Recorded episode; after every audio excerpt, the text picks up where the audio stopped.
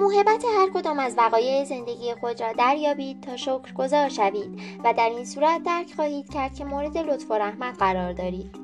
برای هر واژه، رویداد و انسانی که بر زندگی شما سنگینی می‌کند، نیاز دارید که به گذشته خود بازگردید، با آن مورد روبرو شوید، آن را جایگزین کنید و پذیرا گردید. لازم است کاملا درک کنیم که آن مورد چه تأثیری بر زندگیمان گذاشته است.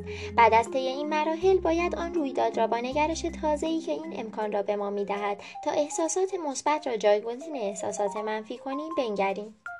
ما با انتخاب تعبیرهایمان مهار زندگی خود را به دست می‌گیریم و در نتیجه می‌توانیم گذشته‌ای را که نفی کرده‌ایم بپذیریم. در این صورت دیگر با سایرین اتصالی نخواهیم کرد.